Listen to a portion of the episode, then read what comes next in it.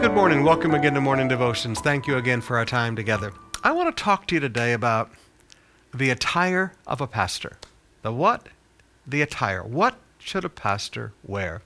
I hear a lot of people today saying that, you know, pastors should be in t-shirts and blue jeans and tennis shoes to identify with the people. No, I don't think so.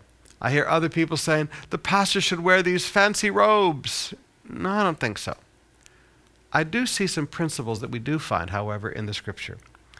Exodus chapter 28, verse 1. Your brother Aaron and his sons Nadab, Abihu, Eleazar, and Ithamar will be set apart from the common people.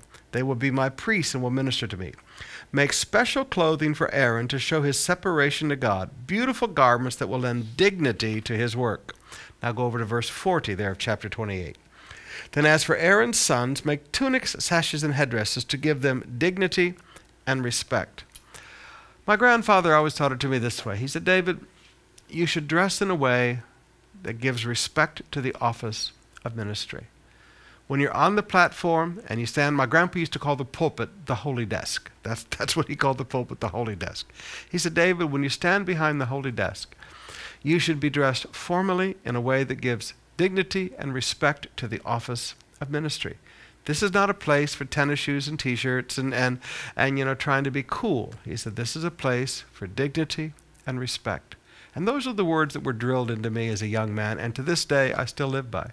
I will always wear a formal barong or a sport coat or something on the platform so that there is an air of dignity and respect.